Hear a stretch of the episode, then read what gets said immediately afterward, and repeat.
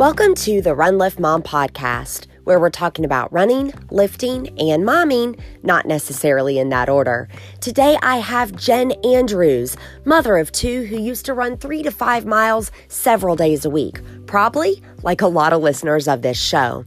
Guys, her life was turned upside down when a pedicurist found a pea sized tumor on her right foot, which led to a diagnosis of sarcoma, which is a rare form of cancer for where there's no known cure. Doctors told Jen that amputation was her best option to become cancer free, and she did it. This is a powerful story of a courageous mother who is making her trial a testimony. Without further ado, I present to you Jen Andrews.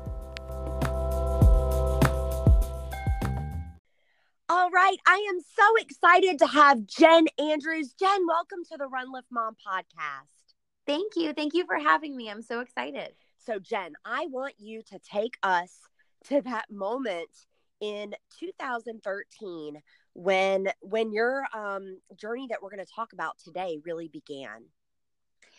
Yeah. So in 2013, I was pregnant with my daughter. Um, she's now five years old and she is my first child. And I was getting a pedicure with my mom and my stepsister.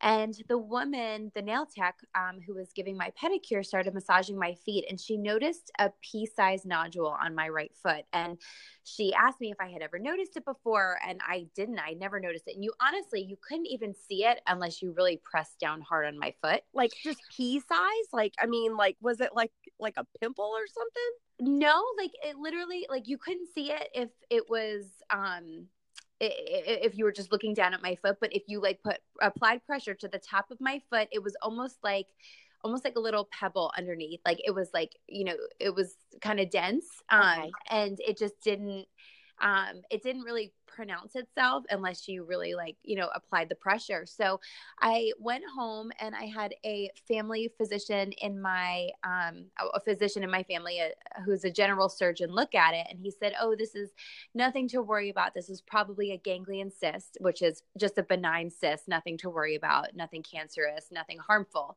They're just kind of a nuisance and they tend to pop up on hands and feet. So after that, I really didn't think much of it and it never really changed. And then when I got pregnant again in 2014, my kids are 14 months apart. During my second pregnancy is when it went from the size of a pea to the size of a golf ball on top of my foot. Whoa, same area, same place? Same same place, same nodule, same eh, just the same thing just grew. So from there, I knew obviously I wanted to have it looked at. Again, ganglion cysts are supposed to be able to grow in size. It wasn't super alarming. Um, so I waited until after I had my second child because I was having a C section again. I had C sections with both of my kids. And obviously, anybody who's been through the process, you know, it's an eight week healing process. Yeah. And so I knew obviously having foot surgery, I would need to be able to physically carry myself on crutches. So I wanted to wait to have any kind of procedure done until I would be able to do that. So fast forward, I had my son and I had um, a scan of my foot done, and I went to a dermatologist, and the scans were very unclear. So he sent me to an orthopedic oncologist. Um, as soon as I heard the word oncologist, obviously, you know, your mind goes to a million places, and he didn't even say anything about cancer. He just said, I'm sending you to an orthopedic oncologist, and that was it. So I remember leaving his office, bawling my eyes out, not knowing what was going on. And I went and met with this amazing physician who, I mean, now I can say he saved my life. Um, but he's he's amazing. And so I went, um, I had a biopsy done, and all the results came back benign. But because of where it was on my foot, you know, it wasn't painful, but it was just kind of awkward and i could I, obviously it was the size of a golf ball so it was yeah. causing issues with different types of shoes and and that sort of thing. So we decided i needed to have it removed anyway. And meanwhile i want to time out here because uh your children are 14 months apart. So meanwhile you've got i'm just trying to like picture what life is like for you at this point. You've got toddler newborn and they're sending you to an oncologist. I want to make sure people are hearing that so uh, not only was it toddler, newborn, oncologist, it was toddler, newborn. I just lost my eight year insurance career to a, a restructure.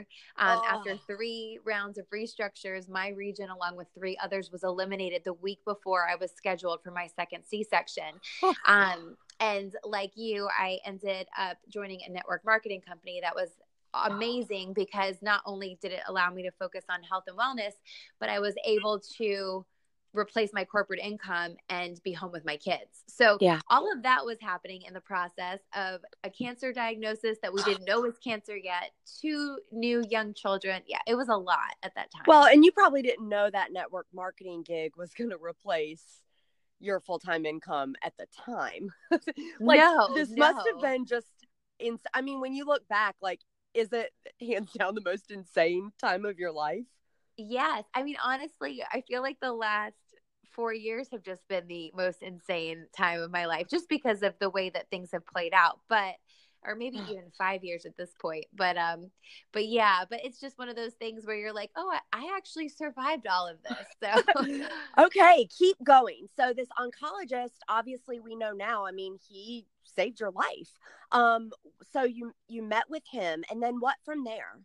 So I met with him. We had the biopsies done everything came back benign. He was like, this, you know, everything came back benign, but we probably should remove this because of where it is and how large it is. So I agreed. We said, let's do it. So on December 3rd, 2014, I had the um, the mass removed. And then I went back 10 days later for what I thought was just to check my incision, possibly take stitches out, no big deal. So I had my three month old and my 17 month old with me. And he told me that the um, biopsy did not show all the results. And when my mass went to pathology post surgery, it actually showed to be sarcoma. And it was a very funky, strange, weird type of sarcoma. And if you don't know what sarcoma is, sarcoma is a rare type of cancer that has no known cure at this time. Wow. So I'm sitting in the office and you i mean if you've ever had any kind of you know cancer diagnosis yourself or somebody that is close to you it's just one of those things where it's almost like an outer body experience. I mean you're listening and you're watching their mouths move but you just you know you're so just emotionally drained in that moment that you just can't absorb all the information. So i just remember sitting there and seeing his mouth move and i just like i couldn't take in everything he was saying. But I remember saying, okay, well, what if I don't want to have to deal with this again? What are my options? And in my mind, I'm mm. thinking, okay, we're going to go in, we're going to have another surgery to carve out a clean margin, even though I really don't want to do that, but it is what it is. And he looked at me and said, if you don't want to have to worry about this again, you're going to have to amputate your right foot. And I just remember at that moment, the fear um, was stronger than anything I had ever felt before. And so I just remember thinking, like, how can this be my life? But at that point, we didn't know when we did the surgery that we were doing a quote unquote cancer surgery. So we could have gotten clean margins or we may not have. And so mm-hmm. choosing to be watched at that time was not unreasonable. And so I chose to be watched. And the type of sarcoma that I had, um, it was low grade, it was slow growing. So I, if it was going to do anything, I was going to have time to do something about it. Okay which put me at an advantage. So if it was going to spread anywhere, it would go to my lungs. So every three months, the first year, I had my foot scanned and my lungs. And then second year, it was every six months. And then the third year was when I could go annual. And then January 2nd of 2018 is when I went for my scans and they showed change on my foot. Uh. But we assumed that if it was going to come back, it would come back the same way it started, a small spot, and then it would grow. But unfortunately for me, it came back as a three millimeter layer over my entire right foot. And so there was nothing that could be that could be done to save it. So um, we decided to do a punch biopsy instead of a needle biopsy because obviously the first time around it didn't show um, yeah. the cancer cells, right? So we did that. Everything came back. Um, it confirmed that my sarcoma was in fact back. But because of how it came back and where it was located, there was no room for a clean margin. I mean, take your fingers, if you run them over your hand or run them over the top of your foot, you know, what do you feel? There's nothing there. It's skin, it's bone, it's tendon. So mm-hmm. there was no going in. It's not like if it was in your thigh or your arm, you know, there's just nothing there. So from there, I got several other opinions at, um, very well known medical facilities um, all over the country. And the consensus was the same that I had no other option. So if I wanted to prevent it from spreading to my lungs and taking my life in the end, then I was going to have to lose my right foot. And I remember my doctor kind of redirecting me because he knew how gut wrenching the idea of losing my foot was, especially because I'm very active and I have two small kids and I like to run and I like to work out. And the thought of losing that mobility was just horrendous to me. And I just remember him saying, if you want to be there to watch your kids grow up, if you want to watch them graduate high school, if you want to dance with your kids at their weddings, you're going to do this. And from there, I knew I was going to do it. And it was an easy decision to make, but it was really, really tough to accept. I, I mean, you've got to compliment you've got to compliment that physician for really painting the picture for you. You know, our mobility, it's something that we can enjoy every single day, especially for us runners, right? It's a gift that we're able to, pun intended, exercise every day. But right. when he's painting a picture like that, like, do you want to dance at the wedding? Um, I- I'm sure it stopped you in your tracks. I mean, absolutely. I feel like, you know, the idea of losing my mobility, I just remember when he, we were talking about it, and I said, "Am I ever going to walk again?" And I just remember like tears streaming down my face asking this, and he said, "Walk again. I hope you're going to run again." and I remember when he said it, and I just like it was almost like I couldn't accept that that could be a thing afterwards. I just I didn't know anyone who had had an amputation. I didn't know anyone personally who was missing a limb and what their process was. So mm. for me, this was just total uncharted territory, and so as I obviously started to research on my own and kind of navigate through it, I made two goals for myself before my operation. One was that I was going to walk uh, unassisted without crutches before my birthday, which my surgery was on March 12th. My birthday was May 12th. Um, and I walked unassisted without crutches on May 10th. Wow. So, so you I gave yourself that. two months. Yep. I gave myself two wow. months. But one thing that I always like to tell people because I feel like my even though my situation was very unfortunate, I feel like my process um, moved along a lot faster than most. And I say that based on feedback my physicians have given me, my prosthetist has given me, and then also just talking with other amputees. So I was fitted for a prosthesis at four weeks uh, or four and a half weeks, which is pretty early. Most people don't get fitted that early. So my healing was going well. Um, now, that doesn't have anything to do with the amount of pain I was in or the amount of phantom pain I was experiencing, that's a whole other conversation, a whole other ballgame. But as far as my actual incision healing, it was doing really well, which is why I was allowed to be fitted that early. So, yes, so I was able to walk eight and a half weeks post op without crutches. But when I say walk, another thing that I kind of need to preface is that this walking was in short spurts. I think in my mind, I had this unrealistic expectation that I was going to put this new leg on and be back to my normal self. And that's not how it works. So you definitely have to learn to build up a tolerance. You have to learn how to balance. Um, you have to learn how to carry yourself in a whole new way. I mean, from the trunk down, you're just you're using your body in a whole new capacity. And so you just kind of have to learn how to navigate that. Wow. And I, and I mentioned this in the intro, you know, you were very open with, um, I mean, it straight up went viral. Um, so you did a Facebook live before you were going into surgery. Um, if folks look up hashtag move for Jen or hashtag move because you can, I mean, they're going to see post after post after post, folks supporting you like during the time of your surgery as well as since. What made you decide? I mean, that's a pretty private intimate thing that you're going through what made you decide to kind of open up and and be um public about it so there's a few things so for me personally going through this process I mean, it was so emotionally draining for me, especially before the surgery, because the fear was just so unreal. And I'm very open about my whole journey because I feel like there's so many different parts of it that even though not everybody goes through an amputation like I did, but there are plenty of people who go through cancer and a cancer surgery and it's terrifying and it's the same emotion and mm. i think for me you know i was literally before you know normally i'm like a very outgoing happy positive person and then after my diagnosis and knowing that i was going to be losing my foot i literally was surviving on antidepressants and anti-anxiety meds and i'm open about that because i feel like that's a topic that is not talked about enough and too many people feel alone when they don't need to feel alone. And so so what me, i hear you saying is i mean because i can hear the enthusiasm in your voice straight up. I think anybody that's listening to this is like man this girl's like sunshine and flowers.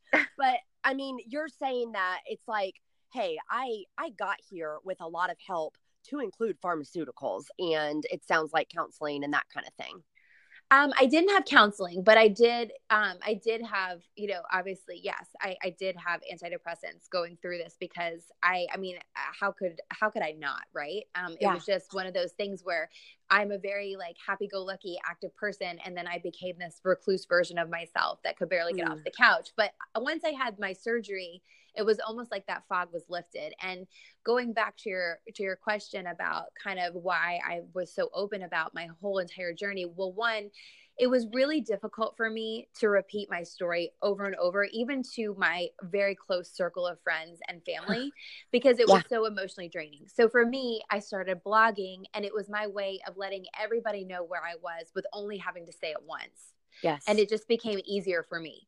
And so I started blogging about it. And then the week before my surgery on March 7th, I just a couple weeks before, I felt compelled to do this Facebook Live. And I, literally, it was with the intention of going out to friends and family. Like I said, I'm a health and wellness coach. Um, I help people obviously improve their health and, you know, encourage people to be active.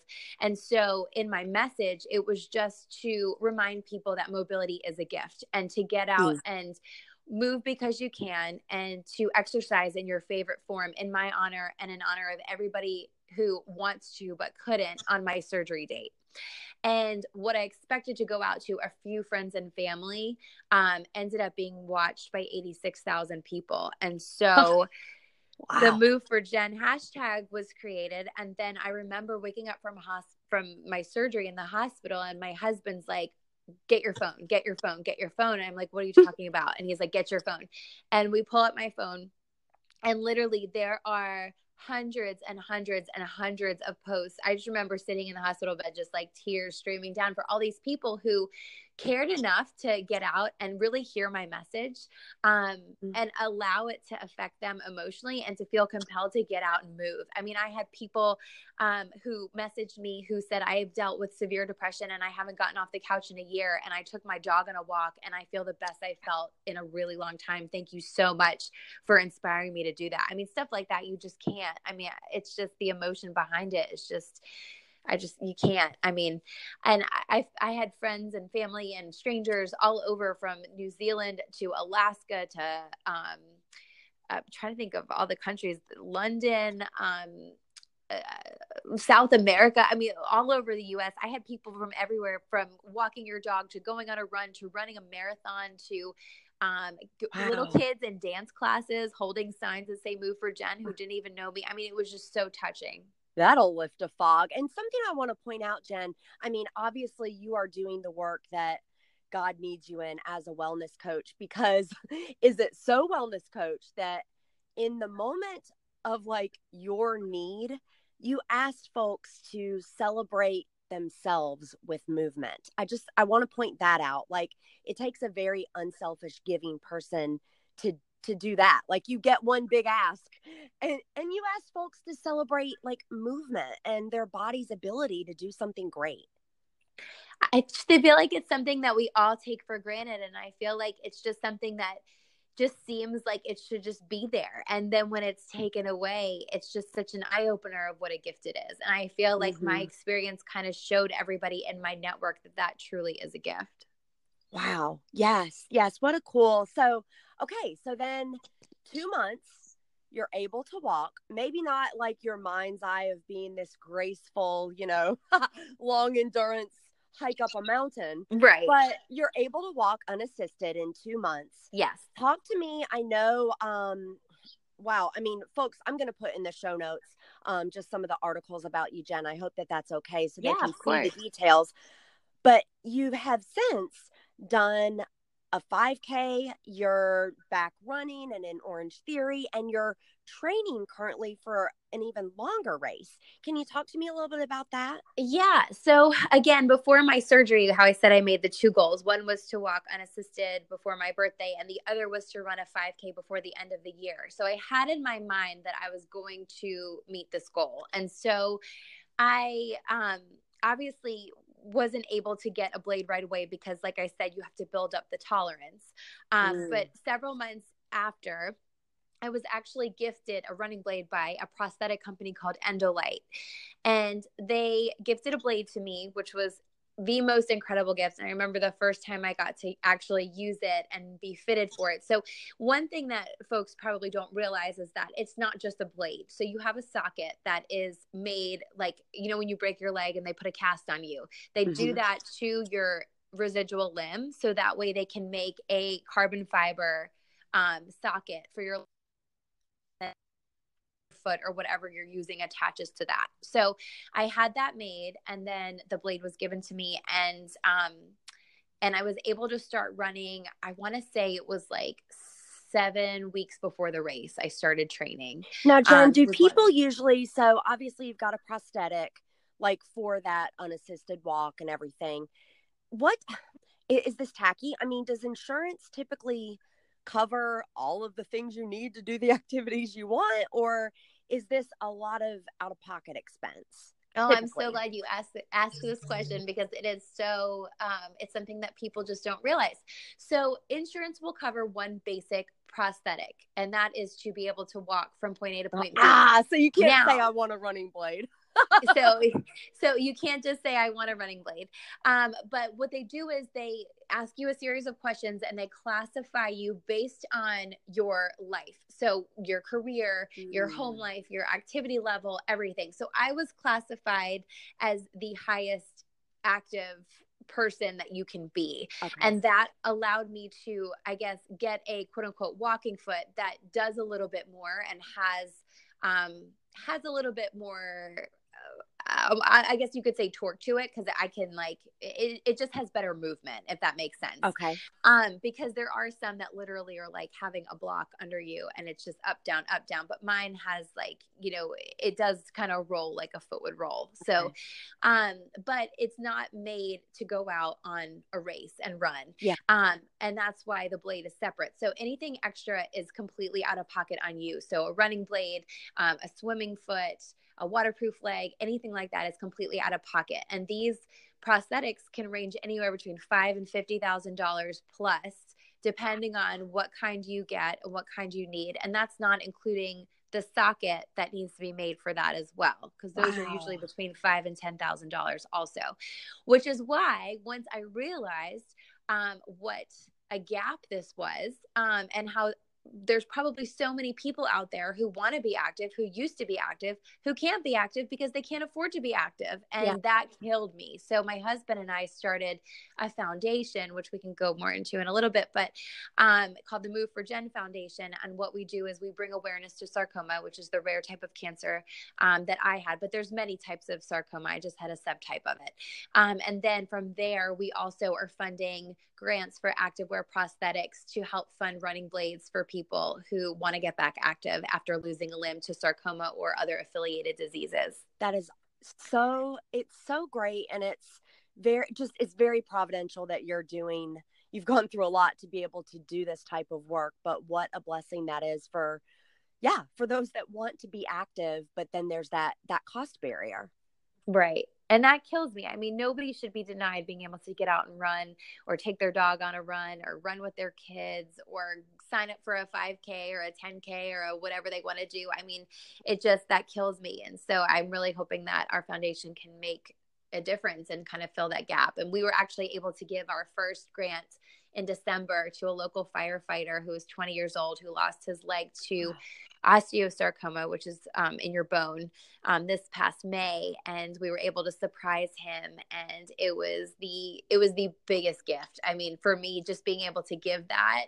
um, made my entire year. And it just kind of, I'm not this person who's like everything happens for a reason. I don't believe that, but I do feel like like being able to do work like this and be able to gift people back their mobility shows purpose in what happened to me. Yeah. Yeah, absolutely. Absolutely. Well, congratulations on being able to give that gift to that young firefighter. Ah, I'm pivoting again. Um, talk to me. Well, so talk to me though a little bit about your own fitness goals. So now you've got your foundation yes. going. You've got your blade, um, so you can be that runner that you were prior to 2013. What are you doing with it? Yes. So I actually ran. Um, so if you're in North Carolina or you're in the Charlotte area, um, there's an amazing foundation local called the Isabella Santos Foundation, and they focus on um, children's cancer, pediatric cancer. And they had a race in September that I actually ran with a team of 137 people. And we ran the entire 5K. I ran it without stopping. Um, and I completed the race. And it was probably one of the best moments of my entire life and probably the most accomplished I feel like I've ever felt. Um, so I ended up running that full 5K six and a half months post op and only training for seven weeks. And after that race, I thought, okay, well, if I did this in seven weeks, I can definitely do more. So I'm training right now for the Cooper River Bridge Run in Charleston, which is the first weekend in April. And I'm really excited for that. The Bridge Run. So, like, yes. I, I'm smiling ear to ear right now because, like, the bridge run run you guys this is not like as terrain goes, right? As a terrain goes for a road race, it's not the easiest one that you can do. Jen, you well, love a good challenge, don't you? I do. I'm like, give me a goal and watch me do it. Because I think for me, it's all a mind game. I just know for me, I, it's almost like I just need to prove to myself that I can do it. And it just prove each time I get to kind of hit a new goal and check a new mark off, it just proves to myself that there really are no limits and there really are no barriers. And it's just, it, it just helps me feel more like me. Oh, that is so cool. So, um, you're, you're training for that. Can you just, tell me a little bit i mean have you had ups and downs in this training i Oh yeah. I mean, think about if you if for somebody. Well, back up for a sec. So for me, being a below the knee amputee on the right side, um, I use twenty five percent more energy to do everyday things and running and exercising than somebody with two legs. So right there, it's mm. harder, right? Yeah. Um, but for me, think about if you take a couple of days off and then from working out and then you go back. I mean, you know how you feel. You're like, oh, this is just so tough, right? Right. So for me, it's probably times 10. So I was in physical therapy for quite some time. Um, I am taking a little bit of a break from it right now. I'm planning on going back to it, but I am in Orange Theory several times a week. And then I'm also doing Pure Barre which was recommended. I did Pure Barre before, um, but my physical therapist pushed it even more because it focuses on maxing out different muscle groups. Mm-hmm. And so it kind of helps me with kind of rebuilding some of that muscle. Because right now, for me, I'm really working on trying to rebuild um, the muscle in my right leg, especially in my quad. So it's a combination of kind of training to build my endurance back, build up the tolerance to be able to take the pounding on my leg from running, but also you know rebuilding the muscle and kind of getting myself back. Um, because i'm not all the way back. I feel like the majority of my physical therapy that i spent this year i was so focused on being able to complete that 5k and run again um, and walk again that i wasn't as focused on rebuilding if that mm-hmm. makes sense. Yeah. So that was just kind of now i'm kind of at a point where i'm kind of shifting gears and it's kind of more of a combination of the two well, I can tell that you're approaching your fitness, you know, with a health and longevity uh, lens as opposed to just getting out there and um, and crossing things off a list. Although, oh, yeah, I I don't know that I've ever spoken with anyone with as much tenacity. Give me a goal and watch me do it. I can hear it in your voice. oh, Thank you. So, I mean, you're clearly an inspiration for everyone listening, everyone that has seen you at that 5K in the fall and that will see you in Charleston. I mean, did you expect to have this kind of platform? What does it feel like? No, I didn't. Um, I honestly, I was so, it, you know, it's crazy when you look back at uh, what what a year, right? People are like, oh, what can happen in a year? I mean, I went from being this, you know, regular person to getting this horrendous news to going from being this happy-go-lucky, outgoing, personable person to being this recluse depressed version of myself to finding myself again but it's just one of those crazy things where i just i feel like the more i push myself and the more i use my story to help someone else the more i'm okay with my situation if that makes sense. Yeah. Um it, it's just one of those things i feel like I'll never understand why this happened to me. Um, I'll I'll never be fully okay that this happened to me, but I am accepting that this is how things are, and I've realized that I can do all the same things. Sometimes I just have to find a new way to do it, and that makes it okay. You know, we talk on this podcast often about modeling healthy behaviors for the next generation. What, I mean, what an amazing thing it is for you. You have something that could be a really legit, great excuse and instead you're modeling for your two kids how like nothing is an obstacle. What do they think of mommy with her blade? Oh i'm so glad that you just said that because you just triggered like my favorite story about my daughter. So my daughter had a fun run at school and let me just preface she is not the most athletic. Um, she is very artsy and she I mean, she's my son is more my active one. Like he'll go on runs with me, but my daughter, she's just not that into it. So she has this fun run at school where you're supposed to run 50 laps. And I remember everybody joking, like, oh, she's probably going to do, you know, 10 or 12 and be done.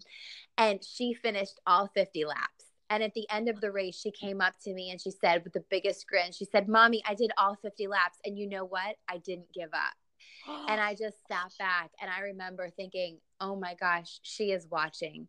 And I remember leaving the race because it was in the middle of school and then oh, you know parents could come and then the kids went back to class. And after she said that to me right before I left, I went in my car and I just bawled my eyes out because I just thought, what an impression I have made on the most important little girl in my entire life. And if she got anything from that, I mean, that was more than what I could have ever expected her to absorb at five years old that is that is awesome. That oh that is awesome. I i'm tearing up a little bit hearing that story. What a gift. What a gift for you. And you're right they are always watching. And you without even saying anything look at the lesson you taught her. She did not give up. That's great Thank you. Yeah. No, they're, I mean, they're both such good kids. And I really, I mean, I feel like with kids in any situation, I feel like a lot of times we underestimate how much they can understand and how well they can cope with things. And I feel like I was just as open with them as I possibly could be from the beginning in terms they could understand. Mm-hmm. And they were very receptive, they were very helpful. And now with my situation, they don't look at people with, differences any differently. They really just truly see the person. And I feel like that's one positive thing that's really come out of my situation. Absolutely. There are folks that live a lifetime that can't do that, and, and your kids already can. I know. It's crazy. I'm really proud of them. So I want to ask before I get into the way that I close these podcasts these days, which is a rapid fire, I want to ask you, um, you know what's what's next for the foundation? Because that is like you said one of the, the most important things to come out of this. Um, what it, what is next? Are you going to continue awarding these grants and growing awareness through the foundation? Is this a long-term thing for you Oh, this is definitely a long term thing. We are in the process of doing some smaller events. We have a smaller event actually this Thursday um, at Era Workshop in Charlotte. We are doing some other smaller events. Um, next month, we have one with Basante Pizza um, and some smaller things coming like that. And then we're actually planning our first 5K. We're in the works of that, and I'll be announcing details of that later on in the year. Awesome. Well, definitely listeners of this podcast can stay tuned for that because I will help you pump that up. Are you ready to do rapid fire, Jen Andrews? I'm ready. Shoot them out. All right. So um, now you are an inspiration. You're a wellness coach. You are an advocate. Um, what did you want to be when you grew when you grew up when you were little? So this is so funny, but I used to want to be a talk show host like Ricki Lake and Oprah. But oh, go Ricki, go Ricki. but it's kind of funny because now that I've kind of shifted with things that are going, I'm in the middle of writing my first book and I'm actually focusing on doing speaking. So um, that's it's kind of funny that that's what I wanted to do originally is be a talk show host, and now my goal is to become a speaker. You are writing. A, you are the most interesting woman in the world, Jen. you are. Oh, okay you've got one hour to work out. What are you doing? Oh gosh. Um I'm either if I have one hour, I'm either at a Pure Barre class or I'm at Orange Theory because those are my two favorite out of anything. I love it. And I know, I mean, offline, we've spoken about the importance of tribe and those people around you. And I know you've got some good tribe in both of those places. Yes. Um, I oh, I'll cry talking about my people, but I uh, the support that I have through my friends and family and even people who are just acquaintances and even strangers. I mean, it's it's unreal and I think that I would probably not be where I am today emotionally if it was not for these people. That's wonderful. It's wonderful that you recognize it as well. And you know, I'm sure you are that person for others as well. Thank you. I hope so. This is the best one to end on. Can you tell us about an activewear ward- wardrobe malfunction? Is there a time that your activewear just went wrong? Ah, uh, activewear just went wrong. Um, um, um, um, I mean, let's be real.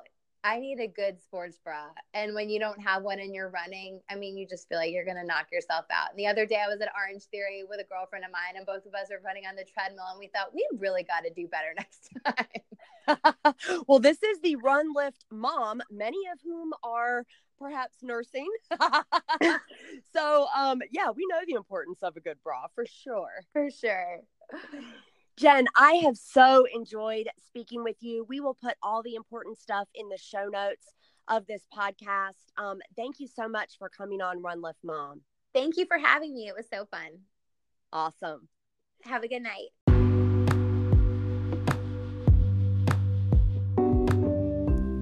I know you are all inspired by Jen's courage and strength. Her foundation, Move for Jen, was recently granted a 501c3 nonprofit status, and I really want to encourage you to check them out at moveforgen with two N's dot org. That's moveforgen.org, and I've also linked it in the show notes. Move for Jen's foundation is to raise awareness through fundraising events and also help amputees afford or get activewear prosthetics, allowing them to regain strength and mobility faster by being active so they can get back to those activities that they enjoyed prior to amputation. Thank you so much, Jen Andrews, for sharing your personal story and coming on the Run Lift Mom podcast. Until I get into your earpiece again, remember, for while bodily training is of some value, godliness is of value in every way as it holds promise for the present life and also the life to come.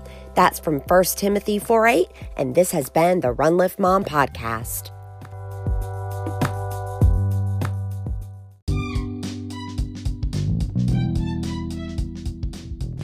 It's time for the Zyia Active item of the week, and this week, in honor of National Fanny Pack Day on March 9th, yeah, that's a thing, it is the Zyia Active Fanny Pack. Guys, this is basically like a fuel belt with a Lululemon style blocket pocket on the expandable inside. That means that it expands so you can put your phone or multiple tubes of lip gloss, but also it's got that blocket type material which keeps things inside dry. So if you are a sweaty mess, you can put your phone in there without fear that everything is going to go wonky because electronics.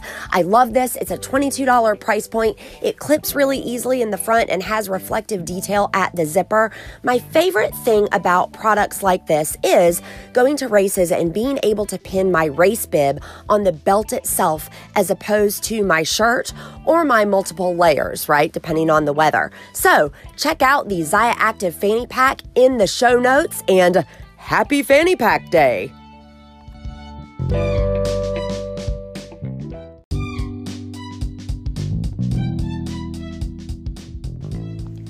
During the month of February, I had a goal of getting a thousand downloads with the Run Lift Mom podcast. With your help, I was able to get to 2,500. Yeah! Out of the park. Thank you so much for helping me with my launch month. But guys, I am just getting started. I want you to help me by rating, reviewing, and subscribing wherever you get your podcast. That really helps other folks find this show. And also, if you know somebody that would be a really cool interview for the Run Lift Mom podcast, make a warm introduction. My email is in the show notes. Thanks again for helping me get Run Lift Mom off to a great start.